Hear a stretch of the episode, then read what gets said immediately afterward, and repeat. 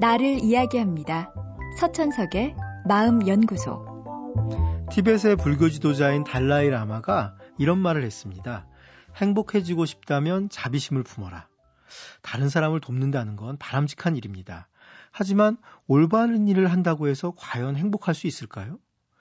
캘리포니아 주립대의 류보머스키 교수가 이런 실험을 했습니다. 그는 실험 참가자들에게 6주 동안 매주 5개의 친절한 행동을 하도록 했습니다. 그 친절한 행동은 사소한 것일 수도 있고 거창한 행동일 수도 있고 상대가 알아줄 수도 있고 모를 수도 있는 것이었습니다.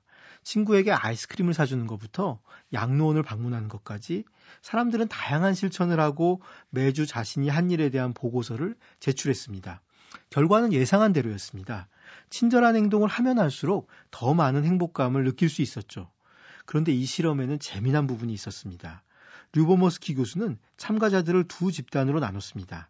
한 집단에게는 친절한 행동을 일주일 중 아무 때나 하도록 했고 다른 집단에게는 일주일 중 하루에 몰아서 다섯 개의 친절한 행동을 하도록 했습니다. 두 집단을 비교한 결과는 어땠을까요? 놀랍게도 하루에 몰아서 친절한 행동을 한 집단에서 행복감이 훨씬 많이 늘어났습니다. 예상외로 매일 조금씩 친절한 행동을 한 사람들에게는 행복감이 별로 늘어나지 않았습니다. 왜 이런 결과가 나타났을까요? 사실 우리는 일상에서 작은 친절을 자주 베풀고 있습니다. 그러다 보니 하루에 한 번씩 친절을 베푸는 건 그냥 우리의 보통 일상과 비슷합니다. 하지만 하루에 몰아서 다섯 개의 친절 행동을 하는 건 분명 특별한 경험입니다. 친절한 행동도 특별한 경험일 경우에만 행복을 늘려준다는 겁니다. 류보모스키 교수는 친절과 행복에 대해 또 하나의 실험을 했습니다.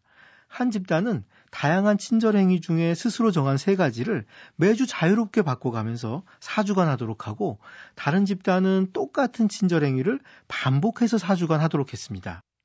친절도 지루하면 별로 도움이 안 되는지 똑같은 친절을 4주간 연속으로 한 집단은 행복감의 증진 효과가 점차 줄어들었습니다. 반면에 매주 다양한 친절 행위를 골라서 한 집단은 꾸준히 행복감이 높게 유지되었습니다. 사람이란 참 묘한 존재입니다. 반복되고 지루한 것, 일상적인 것엔 별다른 즐거움을 얻지 못합니다. 물론 친절이 자기만 좋으려고 자기 행복을 위해서 하는 것은 아닐 겁니다. 하지만 친절도 리듬과 액센트를 갖고 할 때 우리에게 더 도움이 되는 것만은 분명합니다.